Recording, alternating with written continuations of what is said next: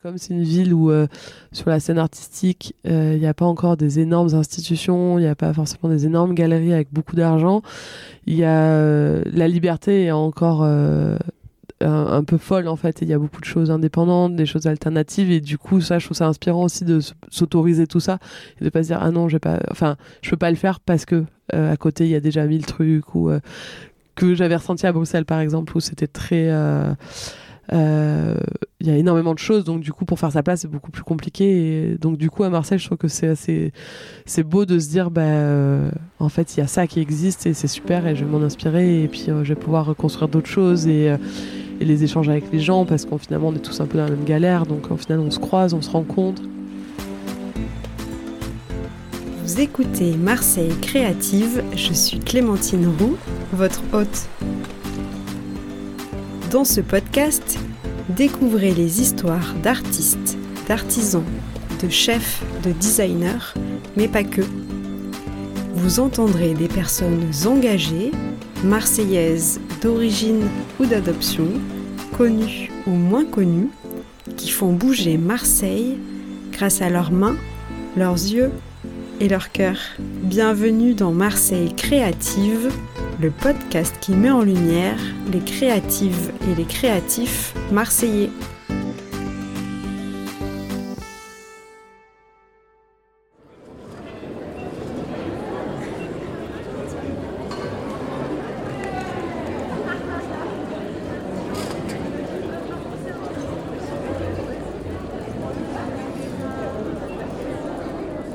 M'appelle euh, Delphine Denereaz. Euh, je suis une artiste euh, spécialisée dans le tissage de lirette et je vis et travaille entre Marseille et Villedieu. Où est-ce que tu as grandi? Alors, j'ai grandi là où je vis actuellement, enfin où je partage ma vie, donc à Villedieu, dans une grande maison qui s'appelle la Manianarié et qui est un endroit euh, où on reçoit des gens euh, qui font des stages, euh, qui viennent découvrir la région. Et je, je, partage cette activité avec ma sœur et mon mari, en fait, en parallèle de mon activité artistique. Ça veut dire quoi, la manianarié Alors, la manianarié, c'est un mot provençal euh, qui en français c'est la magnanerie, donc c'est quasiment la même chose. En fait, c'était un moulinage où on défaisait les cocons de verre à soie, et euh, parce que le verre à soie en provençal ça se dit le magnan. Donc euh, voilà, c'était vraiment la maison des verres à soie. Et euh, mes grands-parents avaient envie de garder le nom de cette maison euh, qu'ils trouvaient euh, charmant, je pense, et qui voilà qui évoque aussi un, héritage du passé à travers une activité qui n'existe plus en France, qui est la fabrication de soie. On élevait les cocons un petit peu partout dans la région, donc donc dans le nord du Vaucluse, la Drôme, les Cévennes, l'Ardèche, et c'est des endroits où on retrouve d'autres magnaneries. Et euh, voilà, donc il y en a un petit peu partout. Euh, c'est à la campagne souvent. Et euh, les paysans à l'époque, donc ça, quand je parle de ça, c'est dans les années 1850. bon, il y en a même avant, hein, il y en a qui datent du Moyen Âge, mais quand ça s'est un peu industrialisé, c'est ça. Et donc c'est souvent à la campagne et les paysans élevaient dans leur grenier les, les vers à soie. Donc ils les nourrissaient avec les feuilles de mûrier. Et euh, quand ils étaient arrivés à terme, ils amenaient les cocons euh, dans les moulinages pour qu'on on on défasse euh, la soie, qu'on la file. Mais c'est un peu tragique au final parce que un verre, un gros verre qui donc qui mange toutes les feuilles et qui va s'enrouler en fait, qui va faire un cocon tout autour de lui. Donc la soie, c'est sa, sa, bave en fait, hein, c'est comme la, la toile d'araignée. Et donc lui, il s'enferme dans son cocon, ça fait une boule blanche et, euh, et donc nous, on les, enfin nous, euh, les hommes, les ébouillantes en fait avant que le papillon sorte de, de, sa chrysalide en fait, parce que sinon ça, ça casserait tous les fils de soie. Donc là, le cocon c'est un seul fil continu, donc en fait c'est ça qui est assez magique dans la dans la soie. Le ver à soie c'est un des seuls animaux qui est pas sorti de son esclavage et qui est resté, euh, enfin un, un, animal qui est là pour fabriquer quelque chose pour l'exploitation humaine, donc il y a un truc un petit peu euh, un peu, un peu tragique quand même dans cette histoire. Aujourd'hui, avec nos consciences sur la, manière de traiter les animaux, qui est un petit peu, un peu effarante en fait avec la production de soie, mais voilà. et pour revenir à cette maison, donc quand est-ce qu'elle a été ouverte au public? C'est une maison de famille, c'est bien ça? Voilà, donc euh, c'est une maison que mes grands-parents ont achetée en... dans les années 60. Euh, donc à l'époque, il n'y avait plus du tout de verre à soie. Hein. Eux, ils n'ont pas du tout pratiqué cette activité-là. Eux, ils avaient une école euh, de garçons qu'ils ont déménagé de la région parisienne et se sont installés en Provence pour avoir un climat un petit peu plus agréable. Parce que mon grand-père était malade à cause de la guerre. Et euh, donc, ils ont eu un internat de garçons pendant quelques années. Et euh, puis, euh, faute de moyens, ils ont décidé de la transformer en gîte d'accueil de groupe, parce que c'est une très grande maison avec beaucoup de chambres. Et donc, dans les années 70, ils l'ont transformé en gîte. Puis, ça a été repris par mes parents. Et là, avec ma sœur, ça fait, on va dire, deux ans presque que c'est nous qui sommes un petit peu à la tête de ce, cette grosse baraque. Trop bien. Donc vous faites venir des artistes en résidence. C'est ça.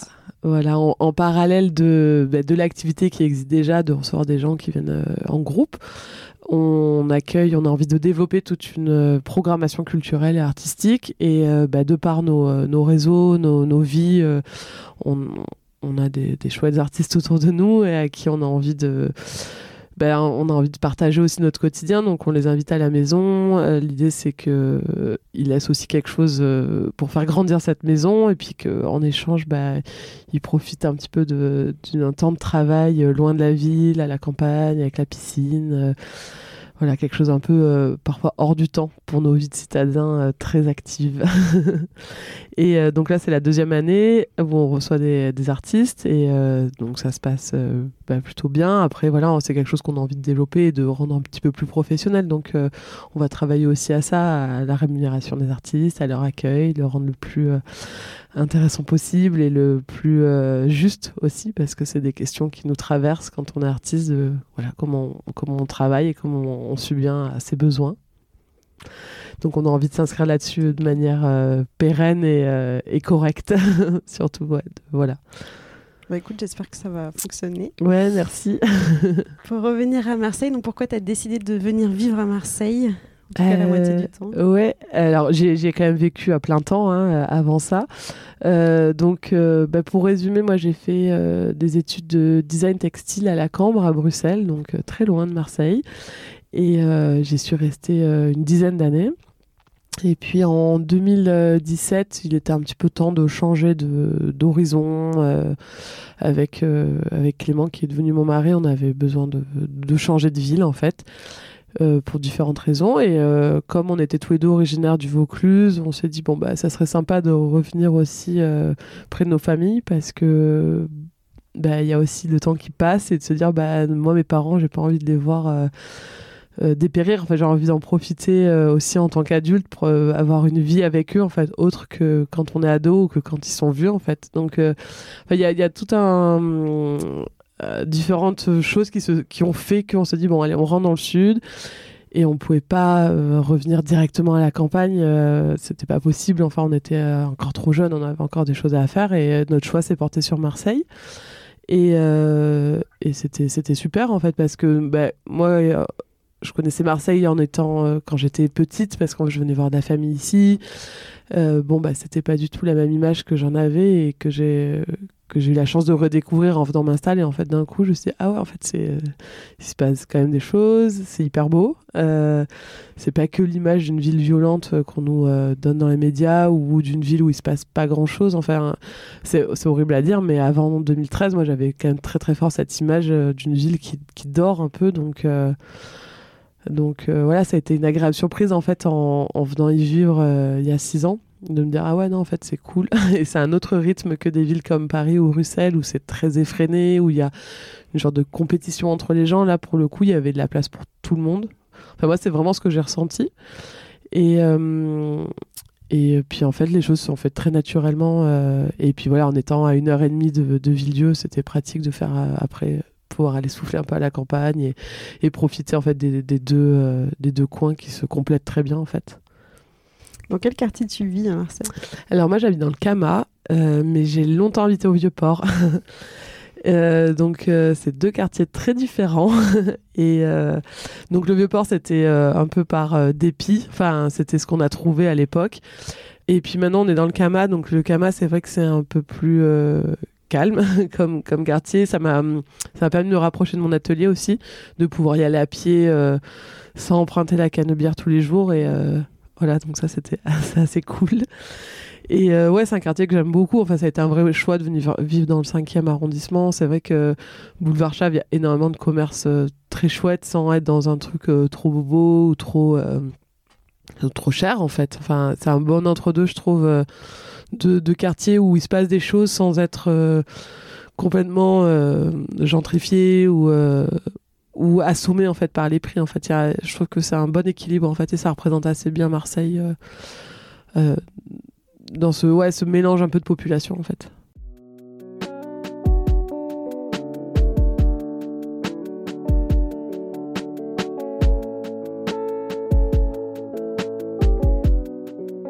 Quel est ton métier?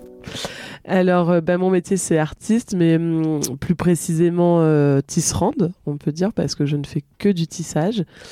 Euh, donc, le, métier de tisserande et de tisserand, c'est un métier qui date de la nuit des temps.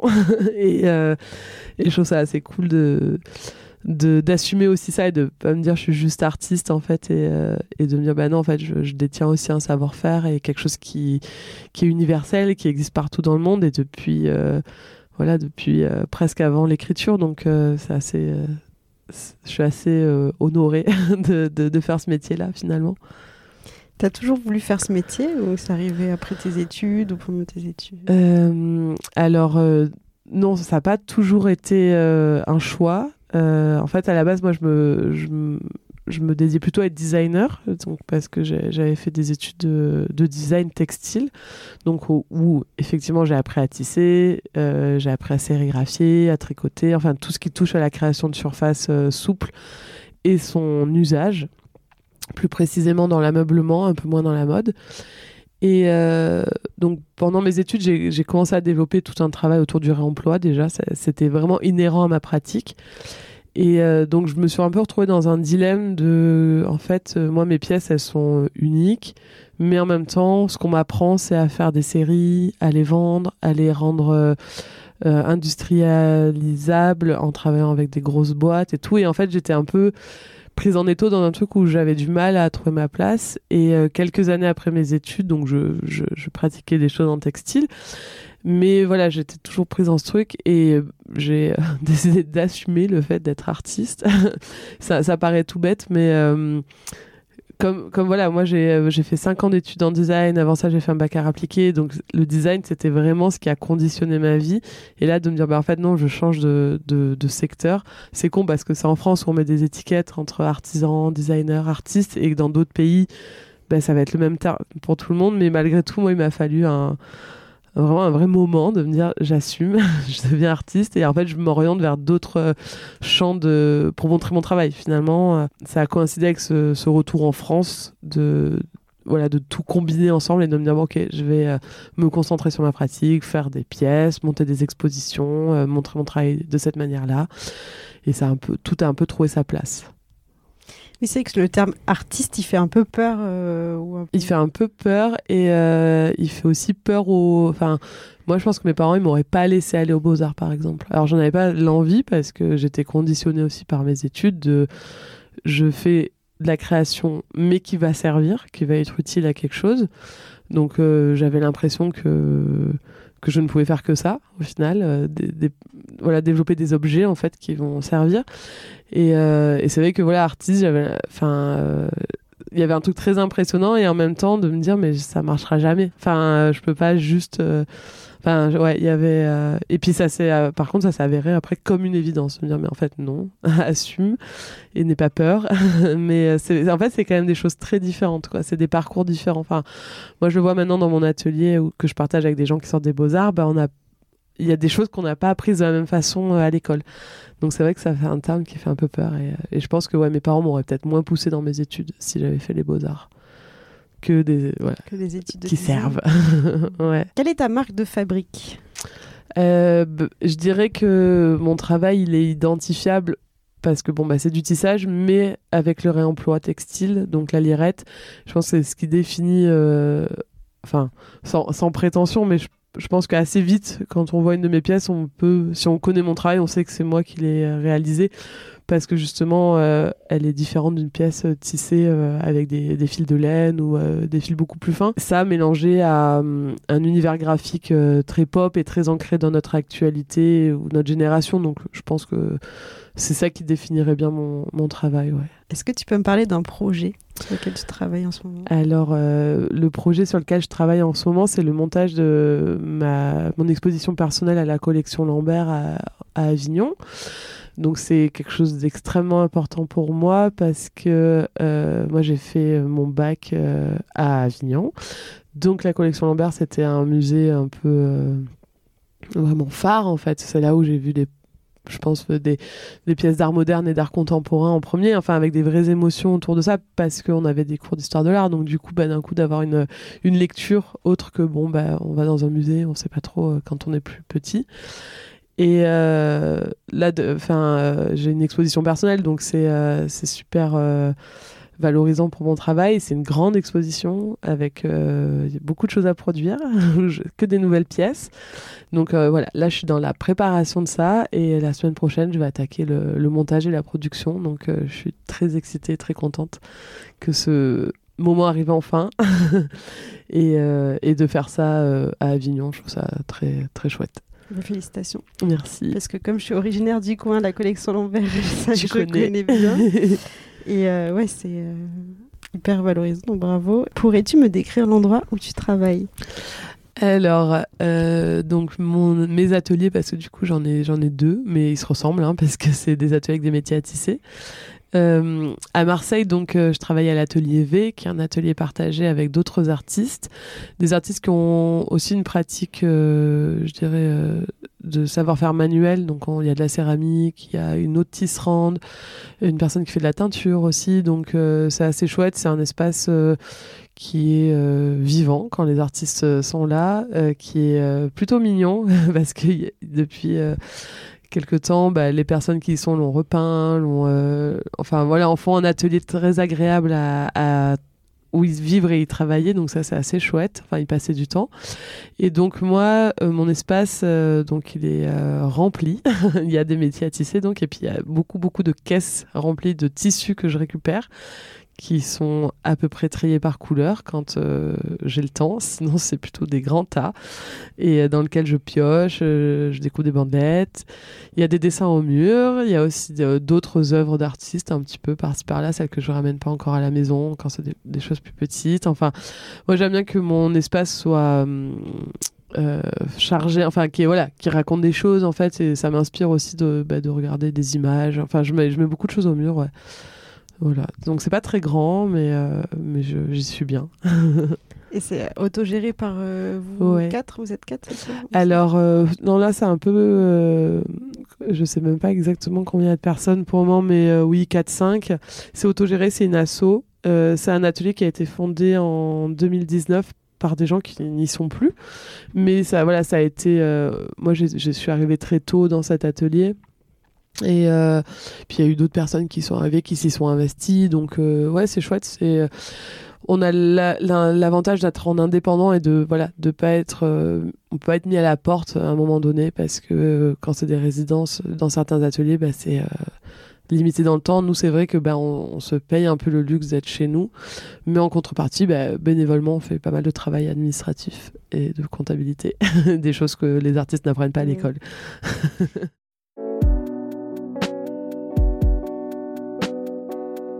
Alors, euh, la place du collectif dans mon travail et mon quotidien a, pris euh, pas mal d'importance avec les années.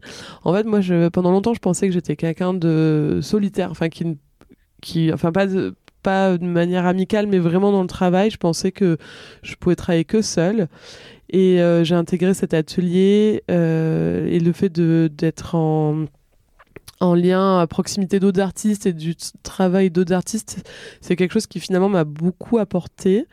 Euh, parce que ben voilà, on partage nos expériences, euh, des, rencontres, des ressentis, et, ça en fait, je trouve ça hyper précieux de d'être dans un échange et pas dans de la compète. Et euh, donc moi, je, je, nourris très fort ça, en fait, ce truc de... Alors forcément, avec des gens avec qui j'ai des affinités, hein, je, c'est, pas...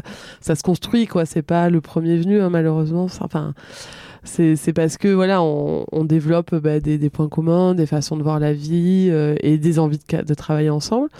Et, euh, et, voilà, ça m'a aussi amené à faire des collaborations avec des artistes. Et euh, ça, c'est, c'est très chouette aussi de pouvoir vraiment euh, mêler des, euh, des médiums et des démarches ensemble dans un, projet euh, commun. Et c'est quelque chose qui me plaît beaucoup et que j'ai envie de continuer à, à développer. Et, et, donc notamment avec le collectif Monstera qu'on a fondé avec trois autres artistes qui sont des amis aussi maintenant euh, donc on, a démarré en 2021 euh, avec une exposition au hangar de la Belle de Mai, quelque chose de complètement autoproduit, euh, un peu, je pense, inconscient quand on est jeune artiste précaire, mais c'était trop bien parce que du coup complètement libre en fait de faire ce qu'on avait envie de faire. Et on a poursuivi l'aventure avec une résidence à la Manianarié l'été dernier en 2022 avec une exposition dans les jardins. Donc ça, c'était aussi complètement euh, un peu nouveau et fou de, de mettre des œuvres dehors. Euh, et c'est aussi un truc qu'on s'est autorisé parce qu'on était euh, chez moi et que on n'avait pas forcément les mêmes attentes que dans d'autres lieux de monstration un peu plus institutionnalisés. Ensuite, on a exposé à Bruxelles, à la Vallée, un endroit où j'ai eu mon atelier avant de rentrer en France. Et, et, puis cette année, on a été en résidence à Mont-Dauphin, dans le Kera avec, on, a produit euh, une autre exposition avec des nouvelles pièces cette fois-ci. Donc, euh, ouais, non, c'est, très précieux, je pense, quand ça fonctionne, le collectif. Et moi, c'est quelque chose que j'ai envie de, ouais, de, de, de préserver. Euh, et j'encourage un peu tout le monde à, à se poser des questions avant de se lancer en collectif parce que c'est une très belle aventure, mais c'est pas simple en fait. On, il suffit pas de dire bon voilà, on est ensemble et c'est un collectif. Donc, euh, mais euh, quand ça marche, c'est, mer- merveilleux. Comment Marseille nourrit ta créativité? Alors, euh, Marseille nourrit ma créativité sur plein de d'aspects, je dirais. Bon, tout d'abord, c'est vrai, les premières années où j'étais à Marseille, je faisais beaucoup de choses à pied. Et moi, de manière générale, le fait de marcher, je crois que c'est un moment euh, qui est très propice à la réflexion. Et à Marseille, il y a toujours un truc à regarder, que ce soit euh, glamour ou pas, hein, mais il, se passe toujours quelque chose dans la rue. Euh, parce que parce que voilà c'est une ville aussi qui prête à ça à, être à être dehors et moi j'adore les échanges entre les gens surtout qu'ici bah, les gens ont le temps de se parler et je trouve que l'architecture de la ville aussi est assez fascinante c'est quand même une très belle ville en fait malgré ce qu'on peut parfois entendre sur la ville enfin architecturalement il y a des très belles choses et la géographie je trouve que c'est ben voilà, on peut monter à, Notre-Dame de la Garde, on a une vue incroyable et en fait, euh, euh, moi c'est des choses toutes bêtes en fait, mais de voir les strates de couleurs, de, formes et tout qui se juxtaposent et qui créent finalement une harmonie euh, un peu chaotique parfois, mais euh, quand même une harmonie. Euh, je trouve que c'est un truc qui est, que j'avais pas ressenti dans d'autres villes où j'ai vécu par exemple. Et c'est et ça, je trouve ça hyper ouais, hyper inspirant en fait déjà rien que ça. Après, euh, bah, ce que j'aime et ce qui je trouve très euh, porteur aussi, c'est que comme c'est une ville où euh, sur la scène artistique, il euh, n'y a pas encore des énormes institutions, il n'y a pas forcément des énormes galeries avec beaucoup d'argent, il y a euh, la liberté est encore un, peu folle en fait. Il y a beaucoup de choses indépendantes, des choses alternatives et du coup ça, je trouve ça inspirant aussi de s'autoriser tout ça et de pas se dire ah non, j'ai pas, enfin je peux pas le faire parce que euh, à côté il y a déjà mille trucs ou euh, que j'avais ressenti à Bruxelles par exemple où c'était très euh, il y a énormément de choses donc du coup pour faire sa place c'est beaucoup plus compliqué et donc du coup à Marseille je trouve que c'est assez c'est beau de se dire bah euh, en fait il y a ça qui existe et c'est super et je vais m'en inspirer et puis euh, je vais pouvoir reconstruire d'autres choses et, euh, et les échanger avec les gens parce qu'en finalement on est tous un peu dans la même galère donc au final on se croise on se rencontre et ouais ça je trouve ça très très porteur moi, j'ai l'impression que les gens, ils sont un peu moins blasés ou ils ont peut-être moins vu de choses, donc du mmh. coup, tu peux faire plein de choses. Ça,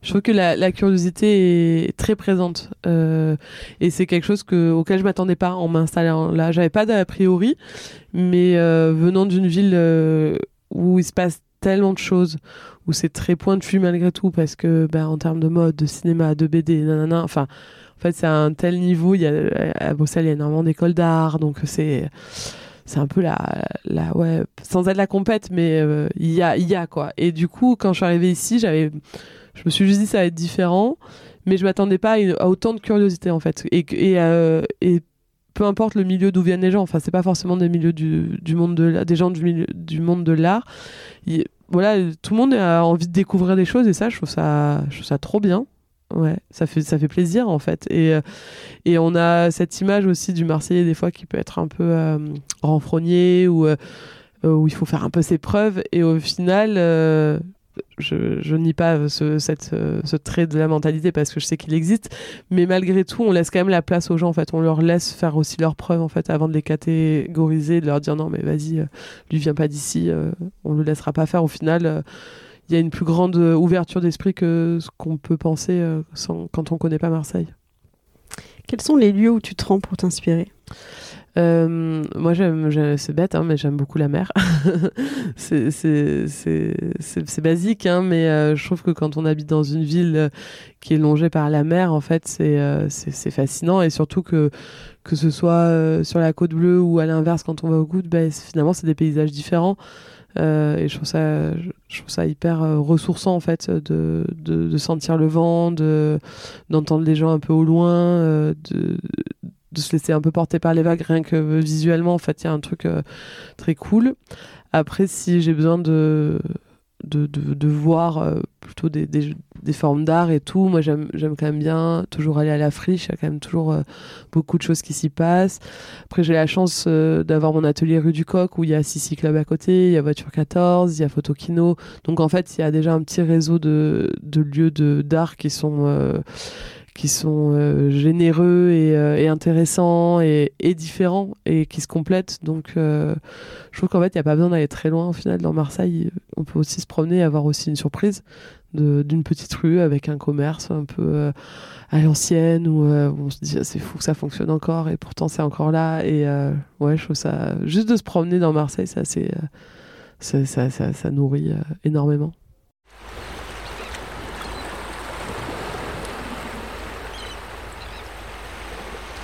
Euh, mes petites habitudes à Marseille, euh, c'est dur à dire dans le sens où euh, pendant longtemps elles ont été régies par le fait d'aller à l'atelier.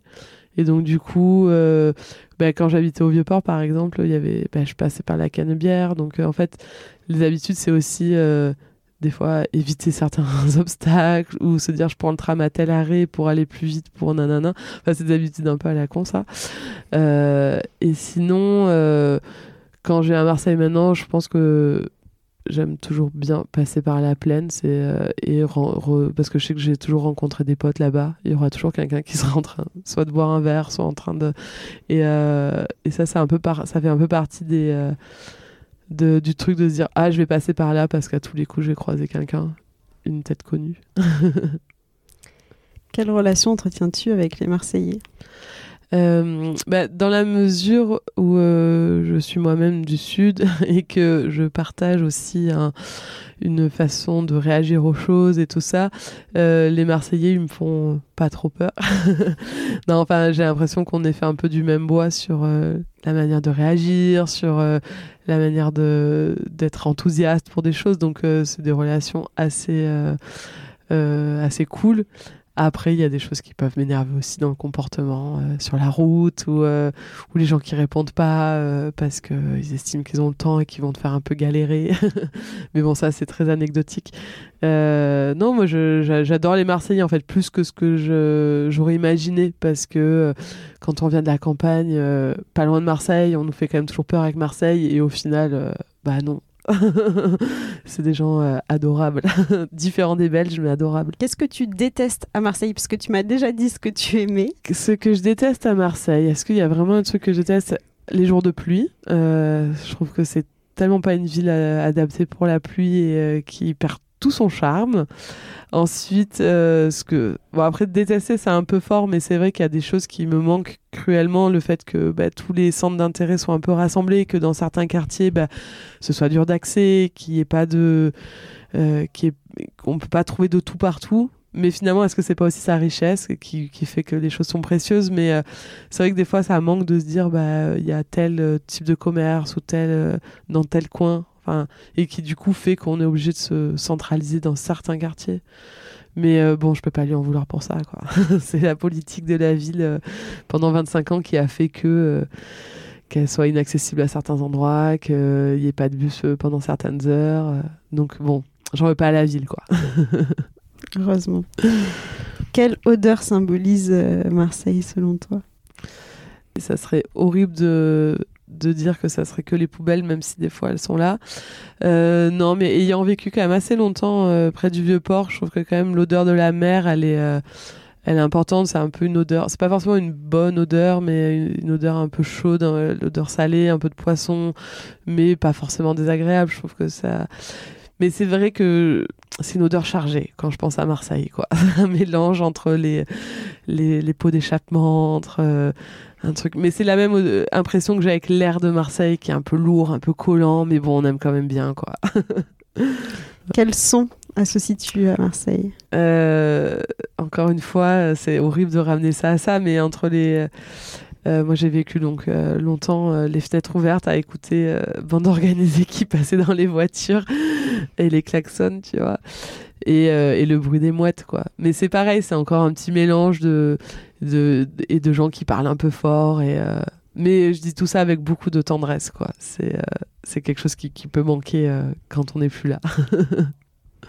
Quel goût Alors, le goût qui définirait Marseille, pour moi, c'est les panisses, parce qu'en fait, il y a qu'ici que j'en mange et que j'ai envie d'en manger. Et euh, je trouve que ça va bien. Euh, ça, ça résume aussi un peu ce truc. Euh, c'est un peu gras, un peu craquant, un peu fondant, mais c'est bon avec l'aioli.